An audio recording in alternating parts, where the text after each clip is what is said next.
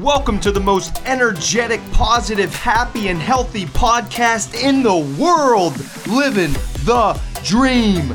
DREAM stands for diet, rest, exercise, attitude, and meaning. I'm your host, certified health coach, motivational speaker, sober since July of 2016, American Ninja Warrior competitor, two time world record holder, and ultra marathoner, Matt Scaletti. Here we go! Welcome back to the Living the Dream podcast. I am here with Andrew Exler. He's born and raised in Pittsburgh, Pennsylvania.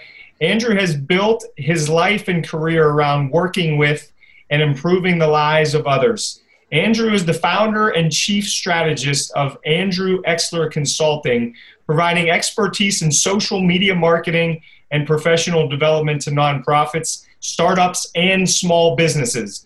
Andrew is also the founder and CEO of My New Summer, a nonprofit helping camp people prepare for life after camp. Welcome, Andrew.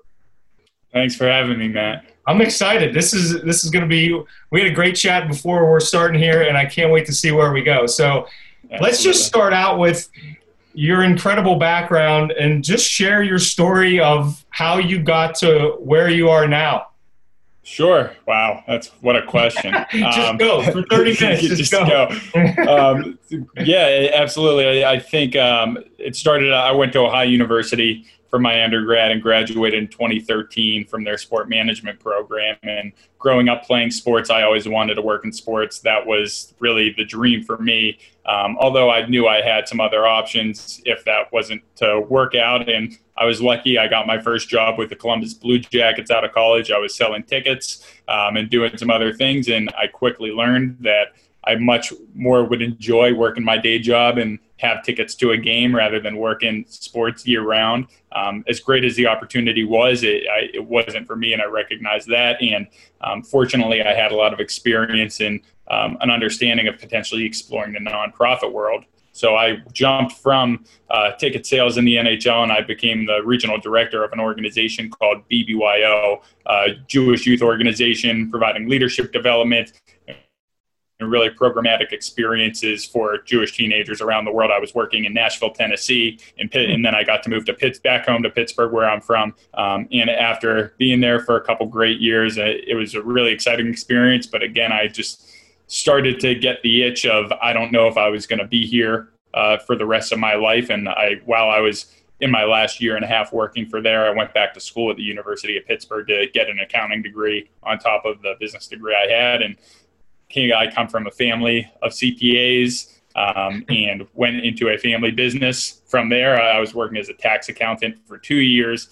Um, and really, there were some life changes for me after a few years there that I'm sure we'll talk about a little bit uh, on this podcast. And from there, I, I now uh, own my own consulting agency. I do social media marketing. Um, like you said, I also just started a nonprofit for people who come from summer camp backgrounds that I, will also get to talk about a little bit. Um, but it's been a whirlwind. Um, I, am 29 years old, but uh, a lot of my experiences, I've really tried to learn from everything I've done to get me to where I am today. And hopefully I can inspire or motivate or help somebody who is miserable where they are, kind of where I w- once was, um, to help get them to a point so they can be happy and really content with what they're doing. Uh, that's a perfect backdrop, and now I have 47 questions to ask you about all that stuff. I mean, that what I mean, I'm glad you said you were 29 years old because you basically had three careers in eight years, right? I mean, so are there certain takeaways that you can use from each mini career that you had in order to make that jump into entrepreneurship? Sure, absolutely. And I first will address there is definitely this stigma out there that if you leave a job after a year, you destroy your resume and your reputation. Um, I'm sure there will be people who will still say that that is the case. Um, but for me, it's really what you're doing in in your work and what you're learning, what you're taking away. Um, definitely, if you just say this job sucks, I hate my boss, I'm miserable, I, I, want a new job because I'm not getting anything out of it personally, that's one thing. Um, but if you're recognizing, like I did in ticket sales, that the sale direct sales route where I was making 100 phone calls a day um, and working um, working these sports where I was losing my passion for wanting to watch the sports. Like I would oh, return yeah. home to Pitt, I would return home to Pittsburgh to go to a Penguins game, and I'm just like, I can't be around here right now because that, I, am just thinking about being at work. Um, but really, it, it, for me, it goes back to what did I learn along the way that got me here. And when I was working in ticket sales, um, just my people skills, being able to talk, to be confident on the phone, in person, being able to sell, whether it's a product or sell yourself, uh, is something that's really important. I went into the nonprofit industry and I learned a lot about the nonprofit world, which is obviously so different than the for profit world, uh, and how organizations really are built on mission, vision, values, uh, and how that's driven everyday life. Uh, and getting to meet a lot of great people there. And then I got to go in the accounting field and having an accounting degree really is going to help you anywhere you go and just having that basic business acumen. So for me, combining everything I've done has really helped to get me where I am now.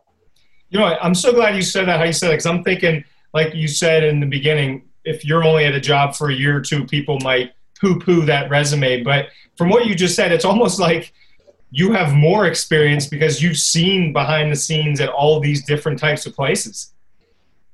Exactly, exactly. And it's uh, unfortunately, and I can name 15 friends of mine who I know aren't happy where they are right now. Um, it's really encouraging people to be happy at the end of the day. Uh, life's definitely too short to be miserable doing what you're doing. I, I talk about it a lot that in the most cliche thing ever, but if if you love what you do, it's not going to feel like work. So you're not going to dread going in and spending hours a day. And that's kind of the point I've gotten myself to.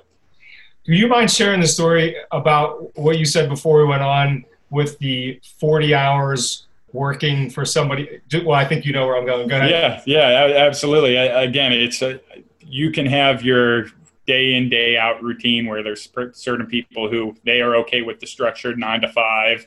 As soon as five o'clock hits on Friday, I'm heading to happy hour. There's people who need that structure, and that's great.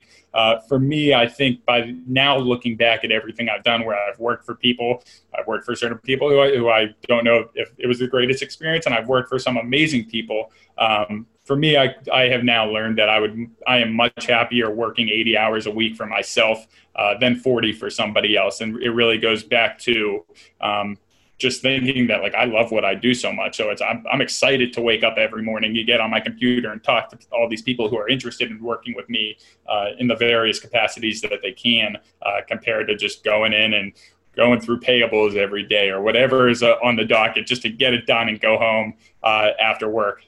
I love how you said I'd rather work, let's say 60 to 80 hours a week versus 40 for somebody else. I think that's a cool, that's a great quote. I, wrote that down. So how do you, you made technically two jumps for, to different areas as far as the business side goes. For somebody that's listening to this going, you know what, I'm not, you know, I'm not too happy where I am. How do you know when it's time to make a jump into something else or jump into entrepreneurship? Or maybe it's just, a perspective tweak you need to make in your head to and stay where you are?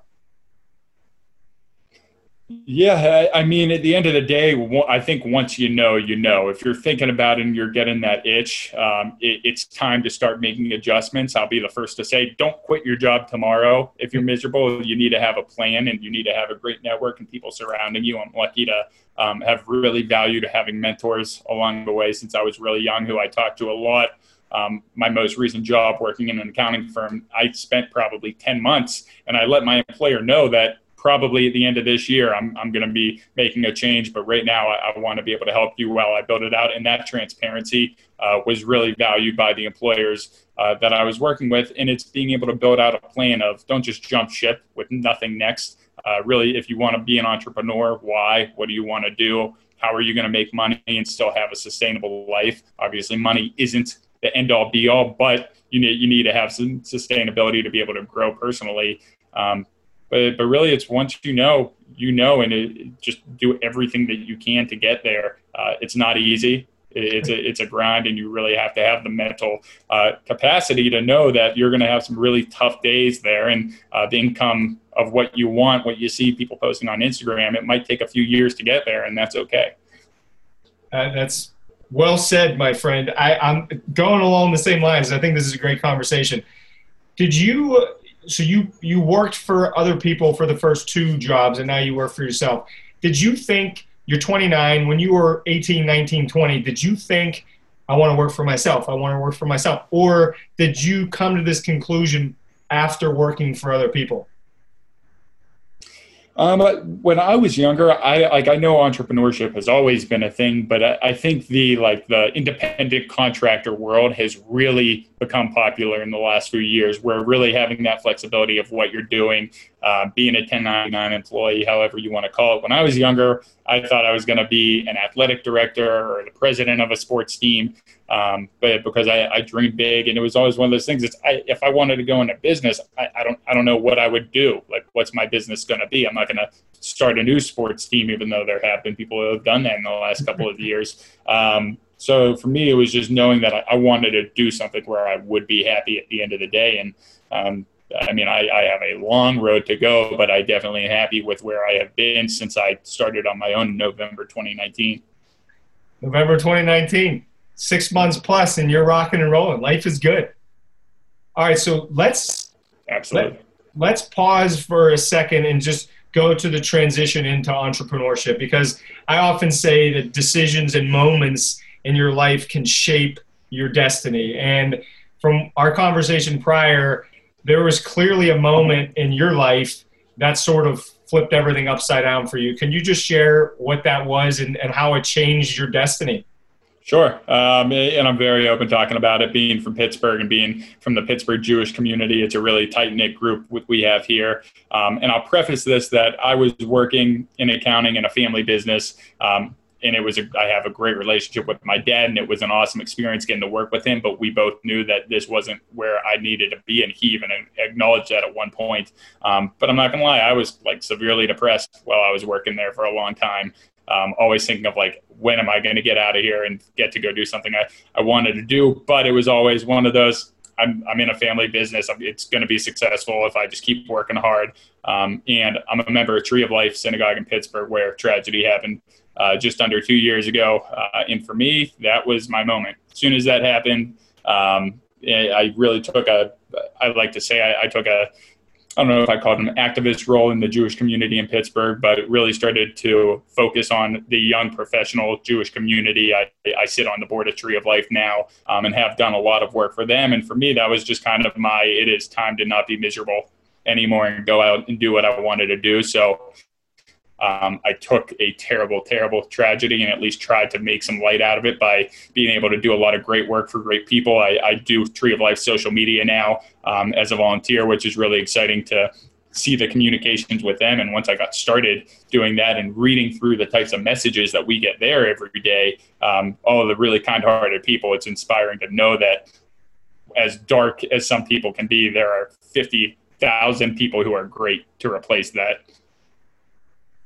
that's I'm I want to go deeper into that because it's so interesting. I mean, clearly I'm from Pittsburgh too, and that tragedy hit me uh, mm-hmm. probably as hard as it hit you. I mean, it was it was painful, and it's it's interesting to hear you talk about that because you could either take the tragedy and you know go down the wrong road and maybe you know get depressed and, and beat yourself up over it, but you decided to go the other way and turn it into something where you could almost bring the community closer together.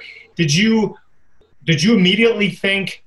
Okay, I need to rethink my life? Or was it, were you kind of in a blur there for a little while after that tragedy that, you know, killed 11 people were killed? Yeah, so I mean, literally, I, I live in Squirrel Hill, so I, I live oh. less than a mile down the street from Tree of Life, and like I, have written a few articles about it, and I, I, remember I was sitting here and I noticed police sirens going off in Squirrel Hill on a Saturday morning, which is very unusual to hear it more than once, and I got a text from my dad, said what was going on, the group text started where everyone started to unwind and really saw the severity of what it was. And at the time, I was actually sitting in my living in my uh, dining room studying for the CPA exam uh, as that was happening. And it was uh, I kind of figured out what was going on. My, my cousin worked in uh, in Squirrel Hill uh, on Murray Avenue, which is nearby where everything was getting shut down. So I just went up there uh, for a little bit to spend time with her while we were just kind of locked in there until everything was situated. And it was really that night that I was just like, yep, it's time. I, am not, life's too short. We, we, didn't know yet how many deaths there were. We didn't know who it was, but it was just this just completely altered everything in Pittsburgh uh, in my way of life. So from there, it's just how can you take a really bad situation and put some silver lining to it. Um, so continuing to try to do that every day and just really work with people and help other people be happy and be successful. Yeah, well, you were right. I mean, you're you're right down there. That's just an unbelievable story. Is that? Do you feel me being from Pittsburgh, but but not quite as close as you are? Do you feel the community, maybe the Jewish community, the Tree of Life, and Pittsburgh as a whole? Do you feel they've rallied around this tragedy? I mean, is it is it better now than it was a year or so ago? Are we are we moving in the right direction? You think? I think Pittsburgh set the mold for how a community should respond to a tragedy uh, in their community. And I know when this has unfortunately happened in similar communities around the world, Pittsburgh has been contacted to basically say, "How did you manage to get your communities to be so great together?" Um, I, I, know I, I, saw your story when you ran the marathon with the weighted vest on, and when I first met you, I approached you to tell you I know exactly who you are. Uh, so for for me, I, I, think it was amazing just from all walks of life. Um, so I remember sitting uh, a few days later when they were doing the vigil after it happened. Uh, Wasi Mohamed, who at the time was the executive director of the uh, of the Islamic Center of Pittsburgh, started speaking. And since then, he and I have created a relationship, and we've done a couple uh, speeches on combating hate and anti-Semitism, and just seeing that a, a, Jewish person could sit down with a Catholic person or whatever it is and really talk through things. And I think Pittsburgh showed the beauty of um, what it means to have a really strong community. I totally agree with you. You, you make a great point too, especially with, um, you know, sometimes the polarizing things that happen to us and we pick sides. But I'm with you that it's nice to, I've been, as you said, a bigger part of that community and just because we have slightly different views doesn't mean we can't come together and be more powerful as a group than just standing alone. So I'm with you. And you guys know how to throw quite the party too in some of those areas. Uh, uh, Jewish weddings are, are, the place to be. so what's you're you're running your business now. So you're speak a little bit about what you've learned in this new role as entrepreneur and you know some some takeaways people can have either if they're an entrepreneur or just in the in the business world in general. What's your what's your big takeaways?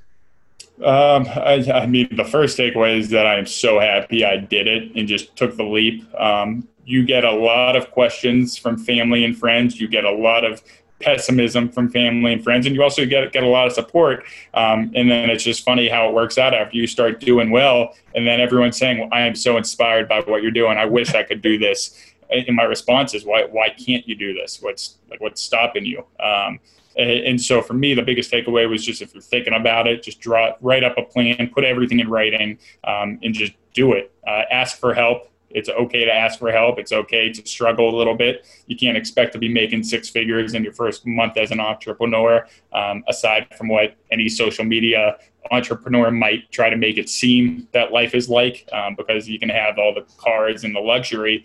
Um, but what they're not showing is the 18 hour work days that are going into it, that you're waking up at 4 a.m., you're going to sleep at 11 o'clock, you're uh, even whenever, I mean, I've played golf and I've been answering emails in between holes just to make sure that I can stay up to date. So just understanding the grind, but also knowing that you're going to be so much happier um, once you're in a place that you want to be. I love how you shape the whole thing around happiness because that's our end goal as human beings, right? We want to be happy. It seems like a great thing to aspire to.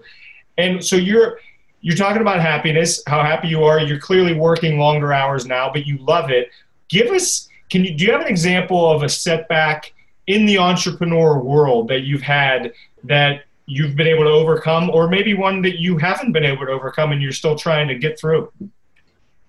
Yeah, I mean, I guess the biggest one, I don't know if I'd call it a setback as much as um, just general business, um, like doing social media marketing that I do uh, with clients. At first, it's like you have so many conversations, you have all these business owners, they want to talk to you, take, take 30, 60 minute consultations of your time. This sounds great, really promising. And then you send them the proposal. And then it's, actually we're, we're holding off. We're not ready for this just yet or great talking to you. I don't think we're there yet. Um, and it's just and at first you're so confident you're excited to be on your own and it's really managing your expectations that until someone signs on the dotted line and uh, either sends you a check or you start doing the work for them don't tell people that you got to have all these clients. Don't feel confident until it actually happens. Um, and i guess the, the life scope of what that is is just stop expecting things from other people and stop mm-hmm. expecting people to be as great as you are. Stop expecting things, and then you'll also find yourself much happier, much less stressed. Um, not saying to have set the bar low for like what your goals are, but just have low expectations. So whenever something great does happen, it's the best thing in the world every single time. I love um, that. So it's really so so it's really just the patience um, that it's not all going to happen at once. I was talking to another friend who's a business owner about this topic, and he said that he's found it's two years on average from the very first conversation until actually closing them as a client is what he has seen in his his business. So it's very much a long game, um, and just being able to have the patience and understanding that like you're not going to be living in this mansion with your Ferrari just yet. Maybe you'll get there one day, um, but it's okay to not be making what your friends are making it for a point in time because it's great if say if your friend's making $150,000 and they're getting a 3% raise every year that's great but if you're setting your own salary and you start at 60 and then 65, then all of a sudden you're up to 120 and then all of a sudden you're up to 300, it's going to jump. So I think a lot of people get blinded so much by the success of others around them. Uh, and it's just, you've just got to keep looking straight. I love that. It, compare yourself to yourself and not to everybody else. Yeah, I love that. Well, the other thing that I'm thinking is, as you're saying that, I guess you could look at the options as would you rather make 150,000 working a job you don't like and that unhappiness carries over into your home life or mm-hmm. make 80,000 and love what you do and be, you know, sky high every day, which it seems like exactly what you are. Exactly. It's, it's great. So you're talking about making a plan. I, it makes a whole lot of sense if you're thinking about making a jump or even maybe starting a side hustle somewhere. How much of your journey in entrepreneurship – did you have planned and how much of it was like a punch in the face and you have to adjust and constantly change things as you're moving forward? Yeah i mean i, I love a good side hustle. Um, that I, I had been doing social media stuff on the side for a, a while now completely for free just because i loved it and it was um, and it's actually funny i wanted to once i was getting ready to leave the accounting world i was looking for social media jobs to be a social media manager with a brand um, or a sports team, whatever it was. And it kind of got to a point where you need to have professional experience for a year or two years, three years to be able to get into a lot of these very competitive roles. So I just kind of said F it and said, I'm just going to go do it on my own. So I, I started talking to small businesses and um, working with them just around, I work around their budgets. Um, and so for me, the biggest piece was just like once you're doing it on your own and you're teaching yourself and you can educate and like I've gone out and gotten social media certificates that you can find online and all these different things um, to just better yourself. That's been the biggest piece for me. Um, is really taking a side hustle that I wasn't sure how it was going to work out. And again, I am very far from being successful. Um, but just understanding that I, I've seen some the tastes, and it's always nice whenever you do have someone send you a message saying, "I am so inspired by what you're doing," or "Your blog is awesome," or the best, like I said earlier, I love when someone says, "I wish I could do that." because it's just like do it, figure it out. I'll talk to you. Let's have a call and let's go get coffee and talk about it. I feel like we need to use this podcast as a way for people to reach out to you if they're on the fence and thinking about it. I mean, would you mind if somebody 100%. reach out? Hundred percent. If I if I have a chance to talk somebody out of their cubicle where they are miserable, um, while also getting to explain you're not going to be working nine to five anymore if you're working for yourself. Um, but it, the value of it is just the reward is just unbelievable. Absolutely, I'm happy to talk to anybody. You know? I was going to wait, but tell them now. What's the best way if somebody wants to get a hold of you and ask you a question or two, or just give you kudos? What's the best way to reach you?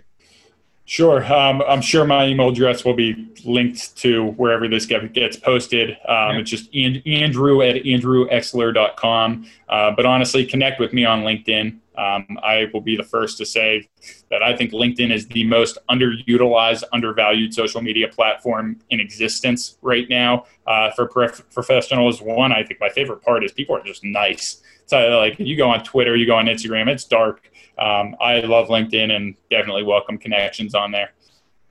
just because you brought it up, now I got to ask you: Do you do anything? Because I'm, I'm, I know a decent amount about social media, not as much as you. But give me your thoughts on TikTok. Do you use it, and do you think it can be used for business purposes now, or is it a one or two year thing?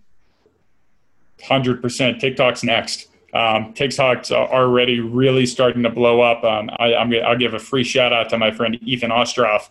Um, he's a, he's the TikTok lawyer. Uh, if you look him up, he's from Philly. He is has taken law and made it into uh, best practices for the most basic things. He's got these videos of what do you what do you do when a dog bites you? What do you do when you're getting pulled over? He's amassed over 200,000 followers since he's been doing that. Because someone like myself, it's I'm very interested in following a lawyer on TikTok because these are everyday things that I don't know. Um, you take something like that, but then you also connect to brands being able to put their product in with influencers and everything else they're doing in these short videos. I, I think it is absolutely blowing up uh, Lost Drive Esports, another organization I run social media for. We just launched our TikTok a few weeks ago, uh, and it's been a lot of fun on there. I, have made a debut in a few of the videos, but I usually stay behind the scenes. You know what? I'm so glad I brought it up because now I got to ask you about esports. Um, I've never played one, but you and I have spoken off camera. Clearly, esports. I mean, that's like the TikTok of sports. Like that's next. It's not even next. It seems like it's here. Give me yeah. your thoughts. I mean, maybe just broad thoughts on esports because I think we're close to these guys passing up LeBron James as in popularity, and it's going to be the esports guy. So just esports, go for it. Yeah, so I will be the first to say I was not a gamer growing up. I always had an Xbox. I was very fortunate, but I, I was not someone who was glued and could sit and play games for six to eight hours like some people can. Um, but understanding the business nature of sports and esports, um, it is absolutely there. I mean, the pandemic has been very unfortunate, but the esports world has been virtual. So for them, it's been uh, a real um, tower just to see how much it could grow. Uh, and then on just kind of the human side of things, for me, when you talk about how inclusive the esports world is, and I work for a nonprofit esports organization, uh, when you start saying talking about how doesn't matter your gender or your physical capabilities or your background, what you look like. Anybody could be the best at any game. Um, and that for me um, has been a total no brainer. I remember um, when I first really started getting into the esports sports world, I saw Microsoft have this commercial um, where it, it, was a, boy, a disabled boy uh, in a wheelchair, but they create accessories for the disabled so they can play certain controllers, might look a little bit different. And it's this commercial where all these kids are around him and he wins the game that they're playing and they're all cheering and dancing. And for me, that was like, this is exactly why I love this because you don't need to be the jock athlete to be the best at Madden or whatever it is. Um, so the, it is such a fun world to be in, uh, and seeing how it's growing and how cities have professional teams. In Pittsburgh, we have the Pittsburgh Knights, um, and then there's all these other major organizations around the world. Uh, seeing it blow up, I, the fact that I could hop on and play Madden with a friend in Sydney, Australia tonight if I wanted to, uh, we're capable of doing that. And I mean, that didn't exist when, when we were younger. So it's a really fun place to be in, a fun industry that's going to be growing uh, uh, for years. I'm so glad I asked you that. You made a great point when the playing field is even. I mean, all people of shapes and sizes and male, female, it's all, I mean, we're all in the same when it comes down to the fingers. We could, we're all the same, right? Yep. That's really It's called a little esports lingo. They call it Twitch. It's the, the twitch muscles in your hands. So, so a lot of games, like whenever they're creating the games, it's like how much twitch can one game really need without it being overloaded? Uh, so it's a real. There's some very interesting studies out there that you just don't think about, but like how many like the movements, the Call of Duties and the Fortnites, how many different movements do you have to be aware of at once? And that's where you really see the talented players coming through. Twitch, I'm in the know now. Now I know esports lingo. Okay, I wasn't going to ask you this, but I am now Okay, true or false? In five to 10 years, esports will be bigger than one of the major sports in the United States. Let's say hockey, let's put soccer in there hockey, soccer, basketball, baseball. You think esports in five to 10 years? 10 years, we'll say. Just from like a valuation standpoint yeah. or popularity? Valuation, 100%. Wow. 100%. Um, I, I, don't know which one. I mean, I don't think anyone's touching like the NBA or the NFL, uh, but I think some of these other leagues, um, unfortunately you've kind of seen just when it comes to like collective bargaining agreements and um, players associations, there there's a lot of dispute between players and and the owners and. I absolutely. I mean, and again, it comes back to that inclusive nature that you can be worldwide versus the, the NFL is only in the United States. So I, I would say true. Oh, that's really we'll have to play this back in a decade and see how true yeah. it is. yeah. All right. Well, I want to respect your time. We're going to do one last question, then we're going to do this quick Power Five question. Can you Perfect. you want to tell us a little bit about My New Summer because it seems like an awesome initiative you're doing?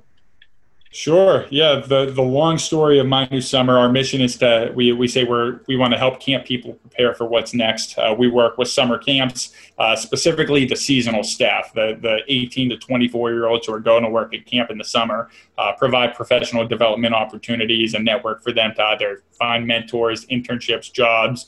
Uh, we launched about 45 days ago. We've already placed 15 people into jobs and internships, and uh, we've got another 20 jobs that have been posted within our organization, which has been really exciting. We just got our nonprofit status last week. Um, and the long story short of where that came from is my first job interview. I was actually interviewing with an NBA team uh, for a sales job, and I had four years of camp experience on my resume, and I got laughed out of the room. The guy literally asked me where my real resume was. He said, "Because this one is a joke. That you can't camp experience isn't real." And I remember I called my mentor on my drive home from that interview, and I said, "I don't know what to do. I can't lie. I can't take camp off of my resume." And so he said, "All right, how can you sell it?" And then I started talking about, well, my communication skills are perfect. My time management skills are perfect. I'm very reliable. I'm empathetic. I can work with other people. And the list goes on and on. And now it's we want to make sure season those seasonal camp staff and camp uh, it's just summer camps around the globe are really putting a value on their seasonal staff to help them with their professional development. Uh, and at the end of the day, it's going to help retain staff to keep them going back to summer to camp uh, during the summer for that extra summer before they go off into a career if they don't want to be in the camping world forever. So um, it, it's a really exciting time there. Uh, unfortunately, a lot of camps have had to make cancel their summers this year. So we're working in the right now for our short term plan to just help people find a network and find something to do this summer. And then in the long term, so we can get people get back to camp and make sure that they're getting ready for life in all aspects. That is a great idea. And I got to I need to make sure I look that up. So just social media, My New Summer. Do you guys have a page and everything? Yeah, yeah. We're mynewsummer.org is our website, uh, but we are we are everywhere. We're on Facebook, Facebook, LinkedIn, and Instagram with a really strong presence. We're we're bringing people on and welcome welcoming people to the network every single day. So it's a really exciting time there. Yes, it is, and good for you. And you better be on there. You're the social media guy. You got to be on there. Right? Exactly, exactly. It's it's kind of hard sometimes because I've taken a step back. I manage a social media team that we have, but I've kind of turned the reins over to them to actually do a lot of the management for the New Summer specifically. So it's fun getting to help uh, other people. One of our uh, employees is a college student. She's actually getting college credit for her internship with us this summer. So that's really exciting. Good for you. You're just doing so much stuff that you love. Uh, I love it. So we're going to wrap up. Power five. So here's what I'm going to do. You have to answer these five questions in like one sentence or less. And they okay. might have a tough time doing this because some of them are deeper, but one sentence or less, I'm going to rattle them off. How, and by the way, I think these are great questions for any person to ask themselves. I try to ask myself these as much as possible to keep me motivated and inspired. How do you want to be remembered? Somebody who helped somebody else be successful. Oh, that's so good. That's so simple. I'm not good at making simple answers yeah. like that. That's really concise and good. Okay, what do you? It could be business world, could be personal world, whatever. What are you most thankful for in general? Um, I, am thankful that I was taught the value of a network when I was young, uh, of building relationships and connecting with people. I've asked that question to a lot of people. I've never, that's a really good answer. I like that a lot. Build up the network. You can't start too young, right? It, it's, it has helped me every step along the way. Oh, that's awesome. Okay, this next one makes sense because you're getting married most likely in the near future once the world gets back to normal. Do you have yep. a go to dance move on the dance floor? I, I mean, we, I mean, I'll keep it Jewish and uh, I mean the hora, just so we, we, we, we love running around. But no, I mean, I, I I'll throw in the worm if it's a long night, but that, that might be the it. Worm. It's been a while. I'm expecting a worm dance at the wedding, just so you know in the future. we'll see. By the way, congrats on getting engaged too. Andrew got engaged last year. Thank you. Okay, two more real quick. What's the biggest setback that you've overcome? We kind of talked about setbacks earlier. Is there one that sticks out that you overcame, and just what are you proud of if that, if and when that happened? Yeah, I, I mean, I, I want to kind of be politically correct, but like thing like the just being depressed and just not knowing like how to. I was never in a place where like I didn't know how I'm going to be able to move forward in life, but I was just at a place of like I am just so miserable and I don't know what to do. Um, and it was that the setback was just recognizing that place and then also literally recognizing all right here's where i am this isn't going to help me just sitting here and sulking so what can you do so just being able to move forward and working as hard as possible I mean, that's great because you can get stuck. I mean, I know that feeling with my troubles with alcohol in the past. I mean, you start telling yourself, I don't know where to go. I don't know where to go. And then that's just self fulfilling prophecy, right? And you don't end up doing anything. Yep. That's a well said. Okay. Last one. Who is your hero? You could give me more than one, but do you have a hero that it could be fictional, could be in real life, could be anybody?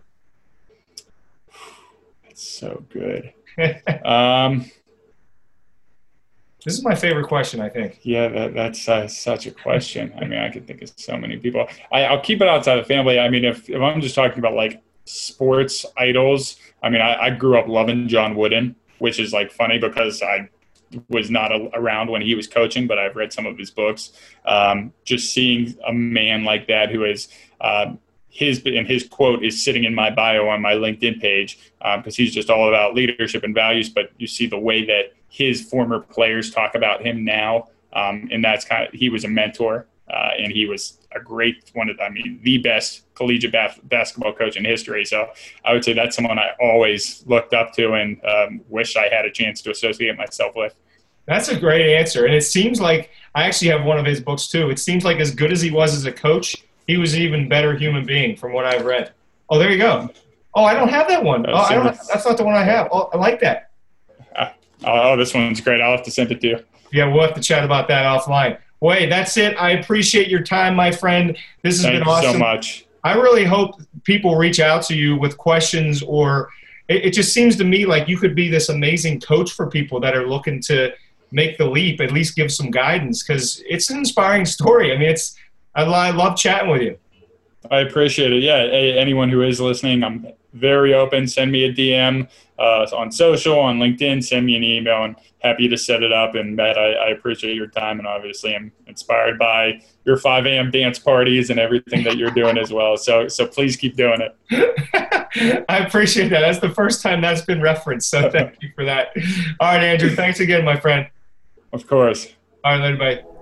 Thanks for listening to another episode of Living the Dream with Matt Scaletti. I'm so grateful for you.